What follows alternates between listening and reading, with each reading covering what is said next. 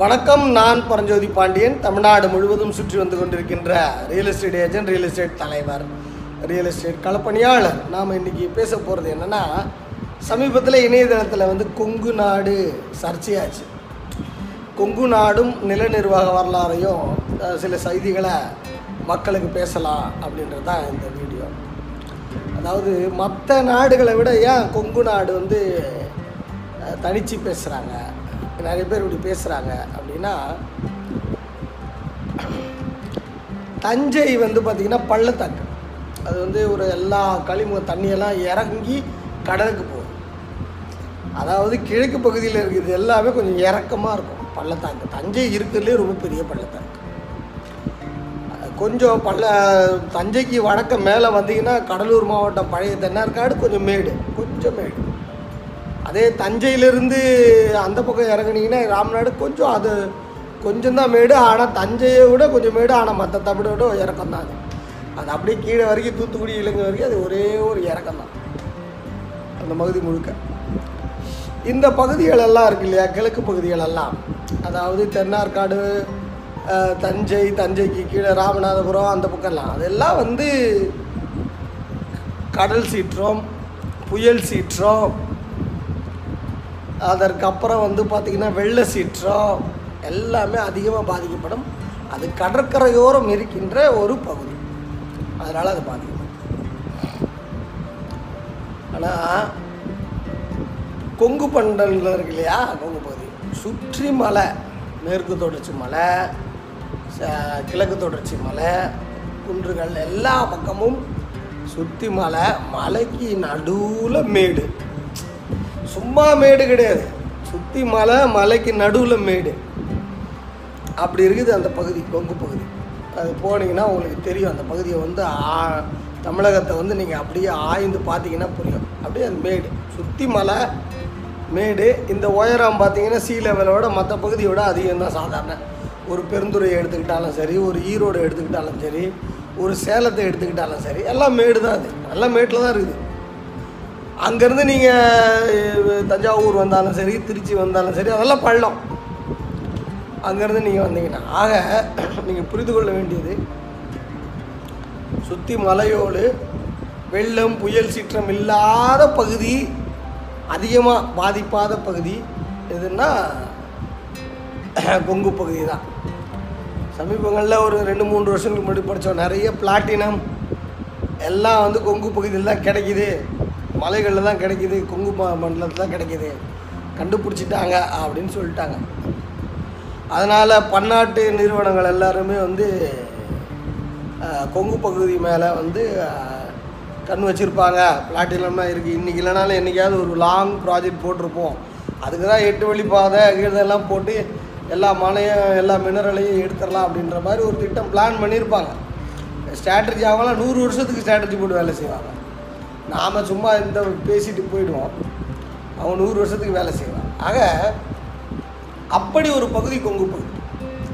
சரி, அந்த கொங்கு பகுதியில் இருக்கிற மக்கள் யார்? அதிகமாக வெள்ளாள கவுண்டர் இருக்காங்க, கொஞ்சமாக நாயுடு அந்த மாதிரி ஆட்கள் இருக்கிறாங்க, வெள்ளை பிற சமூகத்தில் இருக்கிறாங்க, கணிசமாக இருக்காங்க. ஆனால் வெள்ளாள கவுண்டர்கள் இருக்காங்க. வெள்ளாள கவுண்டர்கள் அதற்கு முன்னாடி அந்த நிலத்தில் பாடுபட்டுக்கிட்டு இருந்தாங்க, விவசாயம் பண்ணிக்கிட்டு இருந்தாங்க. பெரும்பாலும் அவர்கள் தான் பல இடங்களில் வந்து நிலத்துக்கு உரிமையாளராக இருந்தாங்க அப்படின்லாம் கிடையாது. வெள்ளாள கவுண்டர்களையும் பெரும்பகுதி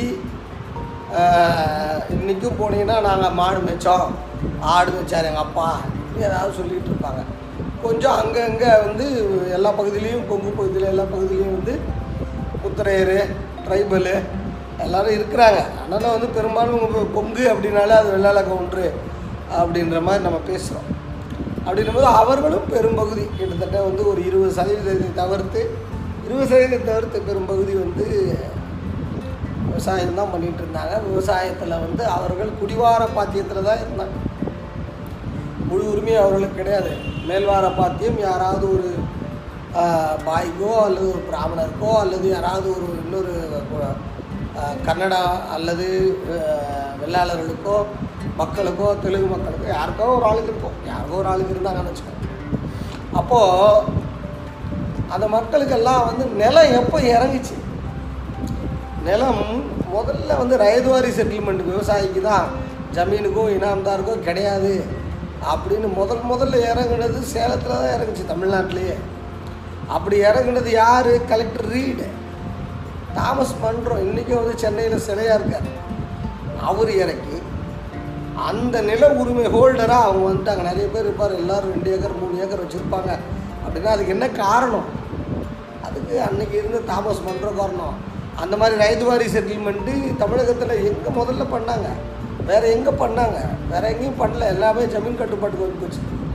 அங்கே தான் பெரும் போராட்டத்துக்கு அப்புறம் சேலம் பகுதியில் ரைதுவாரி செட்டில்மெண்ட் நடந்தது. அதற்கு பிறகு உங்களுக்கு நீங்கள் நேராக வந்தீங்கன்னா சுதந்திரம் அடைஞ்ச பிறகு இனாம் ஒழிப்பு ஜமீன் மற்றும் இனாம் ஒழிப்பு சட்டம் ஆயிரத்தி தொள்ளாயிரத்தி நாற்பத்தேழில் போட்டாங்க. அதாவது மேல்வார உரிமை ஒழிக்கப்படும் பொழுது அப்புறம் குடி குடிவாரத்தில் அந்த கிராமத்திலே இருந்தாங்கல்ல, அவங்களுக்கு நேரடியாக நிலம் இறங்குச்சு. அப்படியே மேல்வார ஜமீன் இனாம ஒழிப்பு, மிட்டா ஒழிப்பு, மிராசு ஒழிப்பு, இதெல்லாம் அங்கே எங்கே முதல்ல இம்ப்ளிமெண்ட் பண்ணாங்க? கொங்கு பகுதியில் தான் இம்ப்ளிமெண்ட் பண்ணாங்க. ஏன்னா வந்து நிலத்தோட நிலத்தோடு அவங்க ஒட்டி இருந்தாங்க. அதனால் வந்து கொங்கு பகுதியில் அவங்களுக்கு இம்ப்ளிமெண்ட் பண்ண பிறகு அவங்களுக்கு நிலம் இறங்குச்சு. அது நாற்பத்தேழில் சட்டம் போட்டதில் எப்போ இறங்குச்சு? காமராஜர் காலத்தில் தான் அது வேகமாக இறங்குச்சு. அதாவது மைனர் இனாம், அதாவது ஒட்டுமொத்த மே மேஜர் இனாம் அதெல்லாம் இறங்குச்சு. மைனர் இனாம்னு சொல்லுவோம். அதாவது மேஜர் இனாம்னா ஒரு கிராமமே மேல்வார உரிமையில் இருந்திருக்கும். மேஜர் இனாம் மைனர் மேஜர் இனாம்னா கிராமமே மேல்வார உரிமையில் இருந்திருக்கும். மைனர் இனாம்னா ஏக்கரு காணின்னு சொல்கிற அளவுக்கு அளவுகளை சொல்லி கொடுக்குறதுக்கு பேர் மைனர் இனம். அப்படி மைனர் இனம் எங்கே இருக்கிறதுல ஆயிரத்தி தொள்ளாயிரத்தி அறுபத்தி மூணில் சட்டம் போட்டாங்க. அறுபத்தி நாலு அறுபத்தஞ்சு அறுபத்தாறு அறுபத்தேழு அறுபத்தெட்டு அறுபத்தொம்போது எழுபது அறுபத்தி ஏழுலேருந்து டைட் பண்ணி எழுபது எழுபத்தி மூணில் நிறைய பேருக்கு அந்த இனம் முடிச்சாங்க. அது ரொம்ப டஃப்பான கேம். ஒரு கிராமமே ஜமீனுக்கிட்ட இருந்ததுன்னா அவர்கிட்ட இருந்த நிலத்தை இறக்கிடலாம். அப்படி கிராமமே ஒருத்தர் கட்டுப்பாட்டில் இருக்கு, மேலே மேல்வார உரிமையில் அதை இறக்கிறதுக்கு போராட்டம் பண்ணி இப்போ கவர்மெண்ட் சட்டம் போட்டு இறக்கிடுச்சு. அந்த கிராமத்துக்காரங்க அடுத்து நேராக குடிவார உரிமைக்கு வந்துட்டாங்க. அந்த கிராமம் அந்த நான் ஊரே கட்டுப்பாட்டில் வச்சுருந்தவங்க. அது வேறு. இப்போ ஆயிரத்தி தொள்ளாயிரத்தி எண்பத்தி அஞ்சு எண்பத்தி ஆறுலலாம் பார்த்திங்கன்னா கள்ளக்குறிச்சி சின்ன சேலம் பகுதியிலலாம் பார்த்திங்கன்னா அங்கே இருந்த மேல்வாரி இனாம்தாரர்கள் யாருமே எண்பத்தாறு வரைக்கும் நிலத்தை விட்டு கொடுத்ததா இல்லை, சர்வே பண்ண விடுதா விட்டுதா இல்லை. போலீஸ் எல்லாம் வந்து அரெஸ்ட் பண்ணதுக்கு பிறகு தான், அதன் பிறகு தான் பெரிய டீமே வந்து அரெஸ்ட் பண்ணதுக்கப்புறம் தான் நிலத்தையும் சர்வே செய்ய முடிஞ்சுன்னா பார்த்துக்கோங்களேன். எண்பத்தி அஞ்சு எண்பத்தாறில் சட்டம் நாற்பத்தி ஒன்றில் போட்டாங்க, நாற்பத்தி ஏழில். அதனால் வந்து இம்ப்ளிமெண்ட் ஆகிறதுக்கு எண்பத்தஞ்சு வரைக்கும் ஆச்சு. அப்போது அந்த ரொம்ப டைட் பண்ணி போட்டாங்க. ஆக யூடிஆர் ஆரம்பிச்சிட்டாங்க. இன்னும் இவர் காலங்காலமாக யூடிஆரில் இருந்தாலும் சின்ன சேலத்தில் இருக்கிறவங்க எல்லாருமே வந்து அங்கெல்லாம் ட்ரைபல், அவங்களாம் ஒன்று குருபாஸ், அவங்களாம் வந்து சண்டை போட்டாங்க. ஆக இடமே இந்த பக்கம்லாம் இறங்கலை. ஆனால் அதற்கு முன்னாடியே எண்பத்தஞ்சு வரைக்கும் கூட குடிவார பாத்தியத்தில் இறங்கலை. ஆனால் அதற்கு முன்னாடியே கொங்கு பகுதியில் இறங்கிடுச்சு அப்படின்றது தான் நாம் சொல்ல வரோம். அதுக்கப்புறம் அறுபத்தி ஏழுலலாம் பார்த்தீங்கன்னா மைனர் இடம் வந்துச்சு. அந்த மைனர் இனாமில் என்னது? அந்தந்த பகுதியில் ஒரு நூறு ஏக்கர் ஐம்பது ஏக்கர் முப்பது ஏக்கர் நாற்பது ஏக்கர்னு ஒரு கர்ண மேலே வச்சுருப்பார், ஒரு க ஒரு பிராமணர் வச்சுருப்ப சர்வீஸ் மானியம்னு சொல்லுவோம், ஊழிய மானியம்னு கிராம வேலை செய்கிறவங்க வச்சுருப்பாங்க. அப்புறம் வந்து கோயிலுக்கு வேலை செய்கிறவங்க வச்சுருப்பாங்க, பூஜாரியாக இருக்கட்டும் இதுவாக இருக்கட்டும் கோயிலுக்கு வேலை செய்கிறவங்க. ஊழிய மானியம் ரெண்டு தான், ஒன்று கோயிலுக்கு பணியாற்றிட்டு இருப்பாங்க அல்லது கிராமத்துக்கு பணியாற்றிட்டு இருப்பாங்க, அவங்களுக்கு மானியம் இருக்குது, அவங்க சம்பளத்துக்கு மேலே வாங்குறாங்க. அடுத்து தனிநபர் இனாம்னு நிறைய இருந்தது மைனர் இனம், இண்டிவிஜுவல். அதாவது அறிஞர்களை போற்றுவோம். இப்போ எப்படி வந்து அறிஞர்களை போற்றுவதற்கு நிறைய அவார்டு பரிசு பொற்கிழி ஹவுசிங் போர்டில் வீடெல்லாம் கொடுக்குறாங்களோ, அந்த காலத்தில் அறிஞர்கள் படித்தவர்கள் கற்றறிந்தவர்கள் எல்லாம் போற்றுவோம்ட்டு, அதாவது முஸ்லீம்களை தவிர மீதி இருக்கின்ற எல்லா அரசர்களும் இனாம் மைனர் இனாம் கொடுத்து பிராமணர்களுக்கு தான். அதுக்கு பட்ட விருத்தி அப்படின்னு பேர், பிரம்மதேயம் அப்படின்னு பேர், அக்ரஹாரம் அப்படின்னு பேர், அப்படி போட்டு தான் அவங்களுக்கு எல்லாருக்கும் கொடுத்தாங்க. பாயிங்க வந்து தான் ஜாகீர் கொடுத்தாங்க, சண்டை போடுறவனுக்கு கொடுத்தாங்க. அதை அதுக்கு முன்னாடி இருக்கிற அரசெல்லாம் கொடுக்கல. இங்கே குமாரபாளையத்தில் பார்த்திங்கன்னா குமாரபாளையம் வேணாம் கிராமம், சென்னை குங்குமண்டலத்தில் குமாரபாளையம், அதை சுற்றி கிட்டத்தட்ட ஒரு பதினாறு பதினேழு கிராமம் இனாம் கிராமம், அவ்வளவும் பட்ட விருத்தி கிராமம், அவ்வளவும் பிராமணர்களுக்கு கட்டுப்பட்ட கிராமம். இப்படி நிறைய வளமான பகுதிகளெலாம் மேல்வார உரிமைதாரர்கள் கட்டுப்பாட்டில் இருந்ததை அறுபத்தி ஏழில் அறுபத்தி எட்டு அறுபத்தொம்போதில் மைனர் இனாம் ஆக்ட் சட்டத்தை இம்ப்ளிமெண்ட் பண்ணி ஒரு ஒரு ஜட்ஜை போட்டு ஒரு செட்டில்மெண்ட்டு அங்கே அறுபது வருஷமாக யார் அந்த இடத்துல அனுபவிச்சுட்ருக்கான்னு விசாரித்து குடிவாரக்காரனுக்கே நிலத்தை இறக்கி இறக்குனது வந்து பார்த்திங்கன்னா கொங்கு பகுதியில் தான் அதிகமாக. அதாவது கலெக்டர் ரீட்லேருந்து மைனர் இனாம் செட்டில்மெண்ட் வரைக்கும் ஆயிரத்தி எட்நூற்றி இருபதுலேருந்து ஆயிரத்தி தொள்ளாயிரத்தி அறுபது வரைக்கும் தமிழகத்திலேயே கொங்கு பகுதியில் தான் நிலம் கொஞ்சம் கொஞ்சமாக இறங்குச்சு. செழிப்பான பகுதியில் அதனால தான் ரெண்டு ஏக்கர் மூணு ஏக்கர் வச்சு இருக்கிறாங்க மக்கள். அதனால தான் அவங்கள தேடி தான் ஈமு கோழி, அவங்கள தேடி தான் வந்து எல்லா ஸ்கேமும் போகும், எல்லா பக்கமும் போகும். ஏன்னா அவங்க வந்து செழிப்பாக இருக்கிறாங்க, அவங்க காட்டை விட்டு உழைச்சி உழைக்கிறாங்க. அவங்க பார்த்திங்கன்னா ஒரு சின்னதாக ஒரு ஓட்டு வீடு இருக்கும், நல்ல நல்ல ஒரு மாட்டுக்குன்னு தனியாக தன்னுக்கு சின்னதாக கட்டியிருப்பான், மாட்டுக்கு பெருசாக வீடு கட்டியிருப்பான். ஒரு எக்ஸல் ஜாம் வச்சுட்டு அந்த வீட்டு அம்மா வந்து காலையில் மார்க்கெட்டுக்கு போயிட்டு வந்ததில் பால் கறந்துருக்குல்ல, அவங்களே எல்லாமே வீட்டிலே எல்லாம் பார்த்துப்பாங்க. ஆக அது வந்து அப்படி ஒன்றி போட வாழ்வில் அவங்க அப்படி விவசாயத்தோடு அவங்க இருக்கிறாங்க. இப்போ அந்த தற்சார்பு தன்னிறைவு வந்துருச்சு. இப்போ பார்த்திங்கன்னா இதுக்கு முன்னாடி அறுபது அறுபது எழுபதுலலாம் வந்து பார்த்திங்கன்னா தமிழகத்தில் அரசியல் பேசும்போது மார்க்ஸு எங்கெல்ஸு அதெல்லாம் சின்ன வயசுலேயே பிரச்சாரம் பண்ணுவாங்க. அது இது சுதந்திரம், சமத்துவம், சகோதரத்துவம், பிரெஞ்சு புரட்சி, இப்படிலாம் பேசுவாங்க. இப்படிலாம் பேசினா நம்ம நல்லா இருக்க மாட்டோம், இது தேவையில்லாத நாட்டுக்கு குழப்பத்தை உருவாக்கும் அப்படின்றதுனால அப்புறம் மேலே இருக்கின்ற ஆளுமையான சக்திகளெல்லாம் வலதுசாரிகளெல்லாம் அவங்க என்ன பண்ணுறாங்க, அவங்க ஒரு பிரச்சாரத்தை கொண்டு வராங்க. ஒரு கிட்டத்தட்ட ஒரு இருபது வருஷமாக இதான் நடந்துகிட்ருக்கு.